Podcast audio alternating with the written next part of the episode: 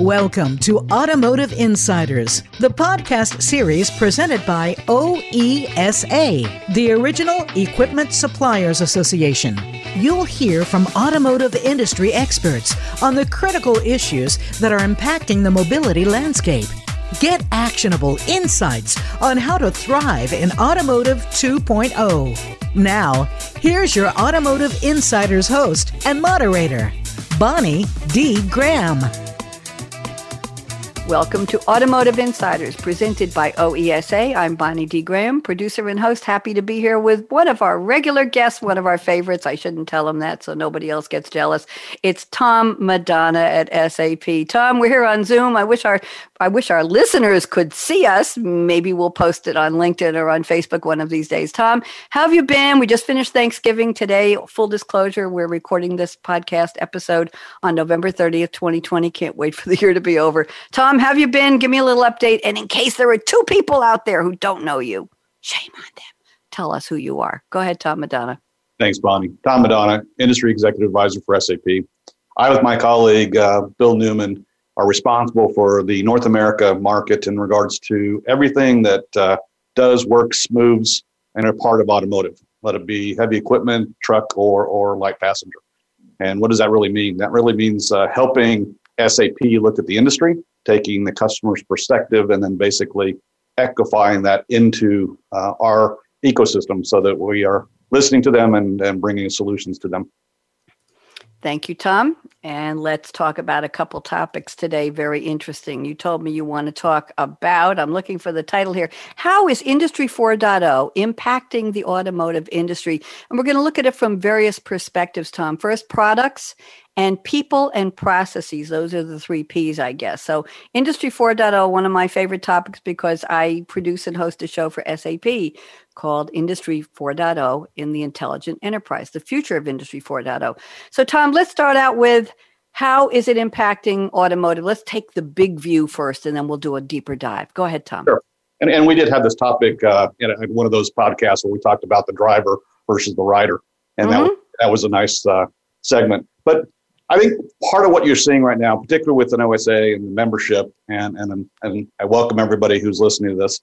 But one of the things I take back, you know, Industry 4.0 is is now just coming out, but it's also coming out in the middle of something that's been amplifying the whole situation, being COVID 19 and the execution.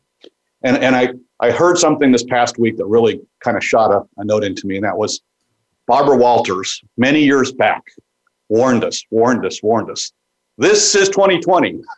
So now we can all talk about, you know, she had that, she predicted that, and what it meant.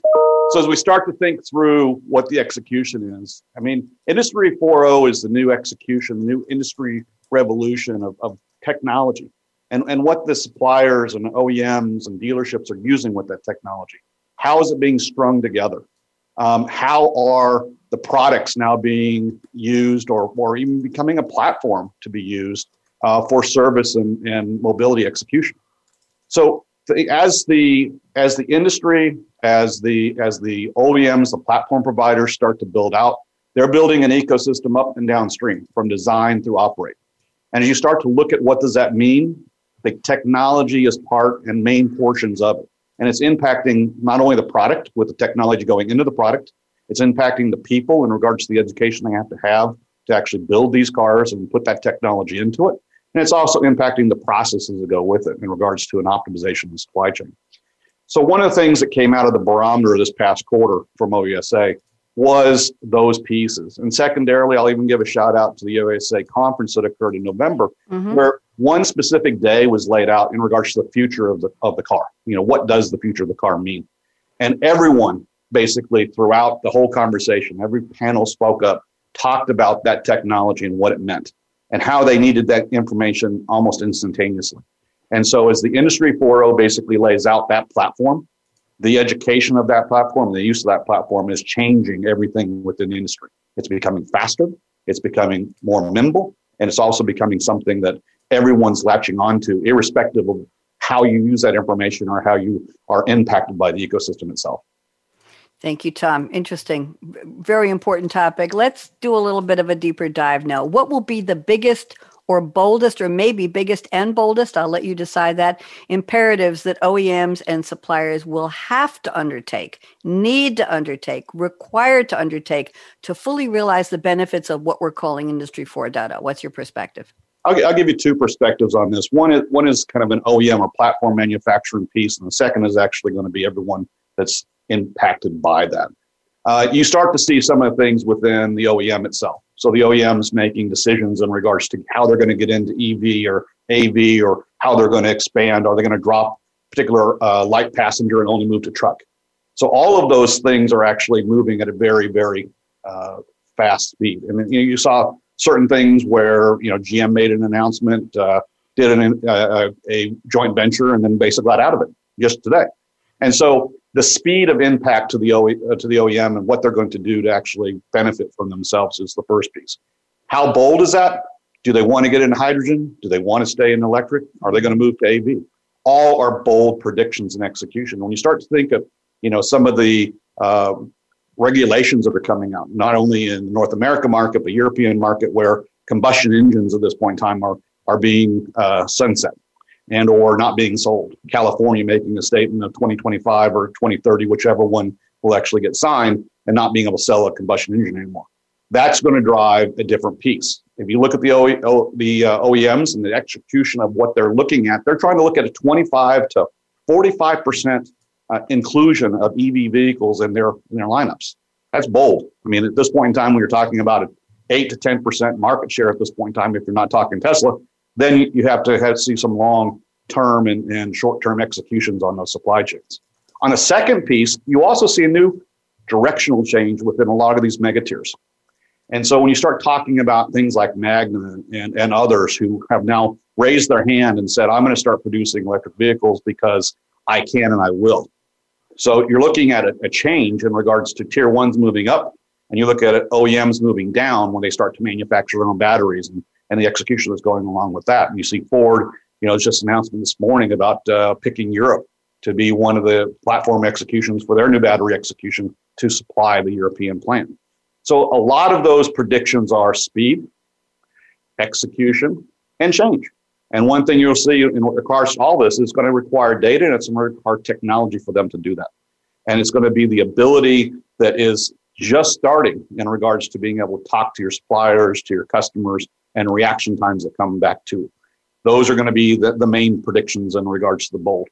Now, with that said, I would also take a next piece, and I didn't go one step further, and that is I think some of the conversations that even Bill brought up with uh, his previous podcast in regards to speed and regards to business value.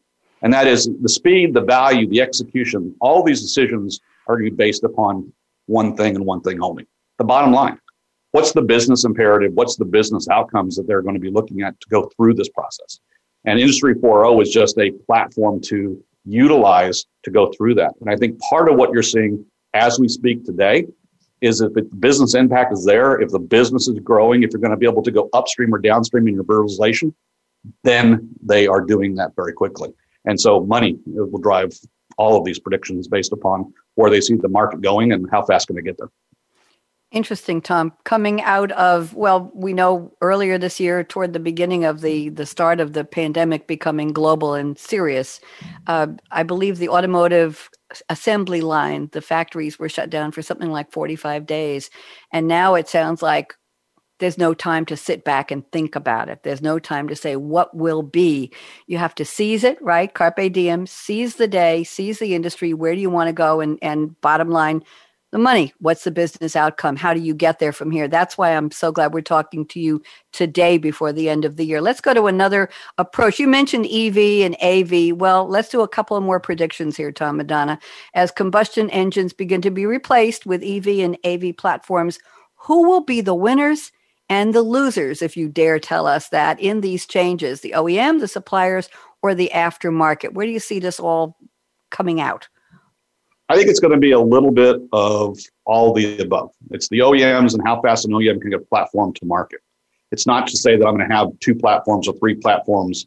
You know, things like uh, you know Volkswagen make an announcement that 45% of their platforms are going to be EV based by uh, the end of 2025. I think part of the, of the, scenario in regards to this is a comment that was made by the CEO of Volkswagen. His comment is, I want to have enough vehicles for all but one particular customer. I don't want to have too many vehicles. I want to have just enough, but one less than the customers I have. So, how fast can you actually build those vehicles, put them on the road? How fast are they going to be consumed? And is the network, is the system ability, the infrastructure ability to, to count those based upon the execution? If you don't have charging stations, then it's going to be very difficult to use long haul execution. You start to see charging stations going on, networks going in, you're going to see a faster adoption rate. What's interesting is the hydrogen engine was uh, something that was produced way back 10, 15, 12, 20 years ago and was shelved because no one wanted to go down that platform based upon what happened with, with petroleum.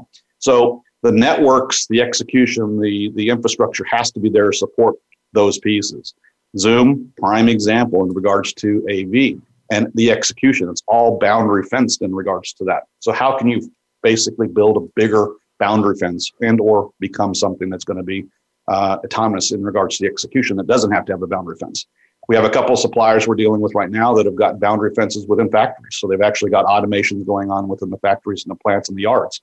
That is going to have to become the playground of North America for AV to become, you know, a wide-based execution model. But long and short, uh, the governmental agencies are driving, you know, some of these direction changes. Um, how fast they become profitable will drive others. I mean, the Prius wasn't profitable mm-hmm.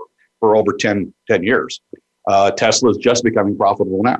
So it's going to be something not, not only does the public want it, but is the company that's actually producing it going to be able to make the money to reward that company to continue to grow out those execution models. Yeah, it sounds like it was a long game for a few companies you just mentioned. Absolutely. Very interesting. Is there is there time to wait for a long game now, or does it have to be much shorter, closer? I think some of that goes back to the second question in regards to the biggest and and uh, boldest predictions. Mm-hmm. You're going to have to make a prediction based upon where you currently sit. You know, if you're you're sitting in a situation where 75 percent of your your product line is trucks, and you mm-hmm. don't have an execution model to do a a EV truck, then you got a problem. And you have to do some big, bold move to basically get into that market share. And that's where you see some of the things going on, even with the last podcast in regards to, to capital.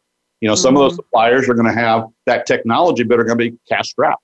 So those are going to be prime examples for organizations, larger tier ones, or even OEMs to get into the technology execution at a quicker pace.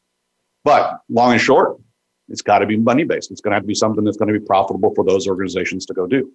But I think what's going to end up happening is, you know, it, it, those are the types of things they're going to end up you know, seeing. You see that with the Hummer truck. You see that with uh, mm-hmm. uh, some of the new pieces coming out. Competition and and and uh, your your your your competition and their execution in regards to it. Are you going to be the first? Are you going to be the follower? Are you going to be you know you know get there when get there?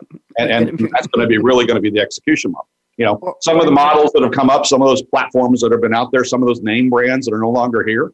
You know, mm-hmm. some of that was technology, some of that was the ability to, you know, you need four plates that are the same, you know, platform to be named four different things.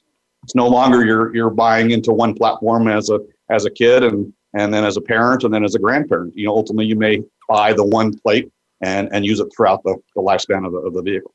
Sounds like leadership needs to be bold and forward looking and well informed and have a lot of timely and good data. Uh, we're going to leave it there because I want to squeeze in one more topic before we finish, Tom. Okay, how is technology changing the way people buy cars? This is interesting in a year of pandemic where we're told not to go places with or without a mask. The experiences people want or need in that process.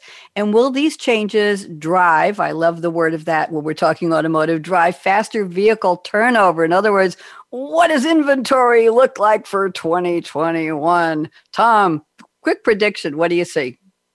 Um, I see an increase in production and an increase in, in sales over the course of the next uh, 12 to 18 months. Uh, some have predicted 36 month rebound. I think it's going to be faster than that. I think there has been a kind of what you saw in April. You, there is a, a pinned up um, ability for some consumers in this in this time and age to be able to turn their vehicles over, and others may not be.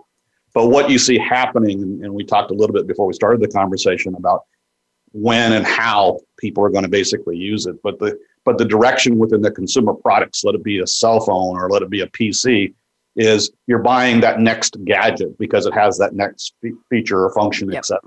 And you start to see that with the vehicles. You start to see that with some of the uh, technology being put into the vehicles in the anti-lock brakes, the driver-assisted execution, uh, et cetera. So the question really becomes: if you buy a vehicle today, and two day, you know, two years from now, the vehicle has all that on it, and you can basically, you know, go to sleep on the road if you prefer, based Ouch. upon having execution. You know, does that something that's going to basically drive that ex that that next purchase? I think technology in itself over the last five to ten years in in the automobile has been accelerated based upon consumer electronic and the direction that goes with it. And I don't see that changing. You know, as you start to see the AV and EVs and more technology and more you know solid state execution parts going into the into the vehicle, you see more technology, some more uh, experiences that uh, the drivers are going to be dri- asking for and, driving in on our purchases. So I think the turnover is going to be faster for those individuals who want that. Whether everybody can afford it, different conversation. I mean, at this point in time, you start looking at some of the new platforms out, some of those new cars out that are only going to be EV based, and you're talking about a hundred thousand, hundred and twenty thousand dollar vehicle. You know, yes, it's great. Yes, the technology is great, but you know, I, you know, most people can't see me on the on the phone. I do have a few little gray hairs, and at this point in time, my first house was less than that. So, you know, the question becomes, you know, who's buying the vehicles and, and how they go through. So, so technology is great, and the question is, is the consumer actually driving that in regards to their purchase, and, and is that something they want? And I think the safety is probably the biggest thing, and you can see through the barometer on the second quarter this year with an OESA. You can see with some of the supplier execution that occurred in the barometer. Third quarter, there's a lot of OEMs that are looking at that next piece. You know, what do they want in regards to the experience, the infotainer, the safety, and those mm-hmm. are going to drive that execution and that technology. Again, big, bold execution in regards to the OEMs and putting this technology in. I mean, my vehicle that I bought this year, which was a 2020 when I bought at the end of 19, mm-hmm. I bought it because of the technology, the performance, the engine, all of the gadgets, all of the uh, the cameras, the the front entertainment structure was all spot on, and and that was the reason I purchased that vehicle. And at this point, guess what? 18 months later, there's new things out. Of course. Software's been updated, et cetera, which is interesting because yep. I can actually now download onto a USB card a update to the software and I can go plug it into my car and actually have the download. Now, if I do it free, if I yep. take it to the dealership, the dealership charges me for it. So, again, that's going to be some of the things you're going to start to see in regards to the reusability and the long-term direction of some of these vehicles is how adaptive are they? I think another quote that came out of, uh, of OESA uh, future of, uh, of the vehicle in the conference was something to the effect of we expect that a platform coming out today is only 45 to 50% fully utilized with technology until 12 to 18 months after it's been on the road. Mm-hmm. So they're planning on doing downloads and, and pulling things back and forth in regards to continuing to optimize that vehicle and add new functionalities in that vehicle so that you aren't having to basically turn that vehicle over like you're turning your cell over. Thank you, Tom. I, I moved to Durham. You know where I am, Durham, North Carolina, from Long Island, New York, where the Long Island Expressway is called the world's longest parking lot because you don't go very 55 posted speed limit. You're lucky if you get to 40 most days, maybe 55, and usually it's 15 or 20. And here on I 40 in Durham, the average daily speed middle of the day is 80 miles an hour so i upgraded my sports car which was fine i just wanted something that felt a little more solid a little newer to another one so i could be very very comfortable but it's a 2015 it's a 2015 i bought it a year and a half ago and the GPS, the built in, is the old map from before my community was even built. Now, they wanted many hundreds of dollars to update that. So I just used my GPS on my phone and I'm just fine. So that was where technology was not allowing me an easy or a cost effective upgrade. But I digress. Tom, we have exactly a minute and a half left, and I want to make sure you get a chance. And thank you for your predictions and your insights. It's always a pleasure. I always learn so much from you. Tom Madonna, quick shout out for the holidays to anybody or everybody. Go ahead. I give you about 30 seconds. Tom Madonna, what do you say? I'd like to thank everybody for, for listening. I'd also like to wish everyone a happy holidays, irrespective of what you're celebrating. Um, 2020 is coming to a close, and no, it's not the wine. But at this point in time, we, uh, we have 21 coming in, and hopefully, with the uh, introduction of the vaccine, uh, we can get back to uh, uh, some civilization of normal. uh, irrespective of what that normal happens to be. But happy holidays to all listening, and uh, by all means, uh, end up the, the year and, and start afresh. Thank you. And thanks for your insights and your optimism. Be bold, be meaningful, be intentional in automotive and the supplier industries. Tom Madonna, thank you. Happy holidays to you, whatever you're celebrating. And I hear you'll be in my neck of the woods next week. Just wave hello. That's as close as we're going to get without masks or with masks on. Bonnie D. Graham signing off. Thank you to Adam Slayman at OESA for managing and sponsoring Automotive Insiders and everybody else he works with. And I'm just going to say be safe, be smart, be savvy, and stay sane. 2021 is coming. Bye bye.